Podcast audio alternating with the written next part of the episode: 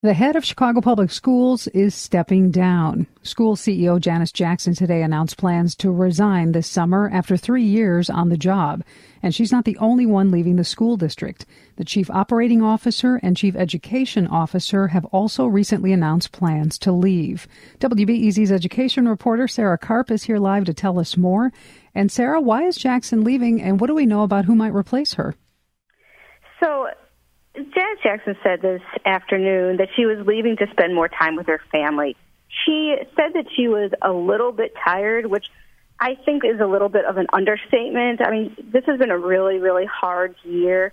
She mentioned that, you know, the, the dealing with the pandemic and all the labor strife has been difficult. And I think that she was just maybe just worn out. She has been with CPS for 22 years as a professional but she started at CPS as a preschooler, so it's been a long time that she's going to school district. In terms of who will replace her, Mayor Lori Lightfoot says that she'll do a nationwide search. The school district actually hired a search firm at the last Board of Education meeting. At the time, I thought it was for the chief education officer, who's also leaving, but it looks like that might be the group that's going to do the search for the CEO. Lightfoot kept mentioning that there's a lot of people who've left CPS who might want to come back for the CEO job. So I think we're going to have to keep our eyes on those people. And Sarah, this seems like a really tough time for a leadership transition. What did Jackson and the mayor have to say about that today? The mayor tried very hard to assure people that there are a lot of good people left in Chicago Public Schools and that they will do fine and that there will be no leadership vacuum and that students will not notice any difference from the departure of Jackson and the chief education officer and the chief operating officer. But it is unquestionably a difficult time. I mean, right now, we're just getting back to having students in schools in person, and next year they want the kids to be there full time every day. The school district is also getting $1.8 billion from the federal government, and figuring out how to spend that is going to be not only a big endeavor, but maybe a fight between you know parents who want some say so and the Chicago Teachers Union who wants some say so. And then also, we're going to be dealing with the effects of the pandemic and whether that's learning loss of students, maybe a drop in test scores and graduation rates. So there, there's a lot of things that the next CEO will have to figure out how to solve. And Sarah, let's talk a little bit about Jackson's tenure. What are some of the highs and some of the lows?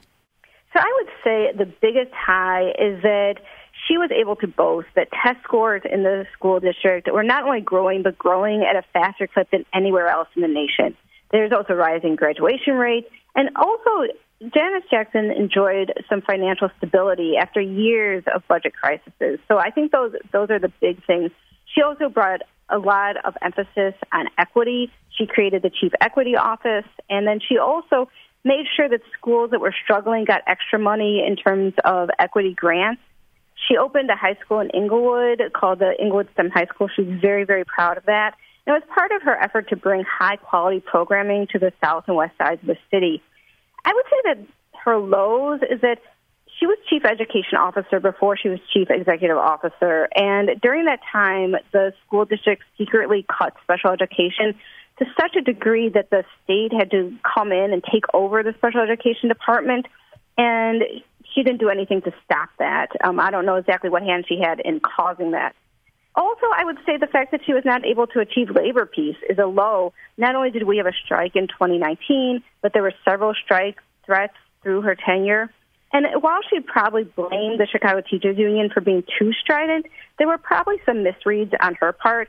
For example, this summer she had held off negotiating with the union over reopening, but then this fall and winter she had to negotiate, and it was at the last minute, and it was very, very stressful. Now, I don't know how much of those misreads were Jackson's fault or Lightfoot's fault, but the end result was not pretty. All right, Sarah, thank you very much for that update. Thank you. WBEZ's education reporter, Sarah Karp.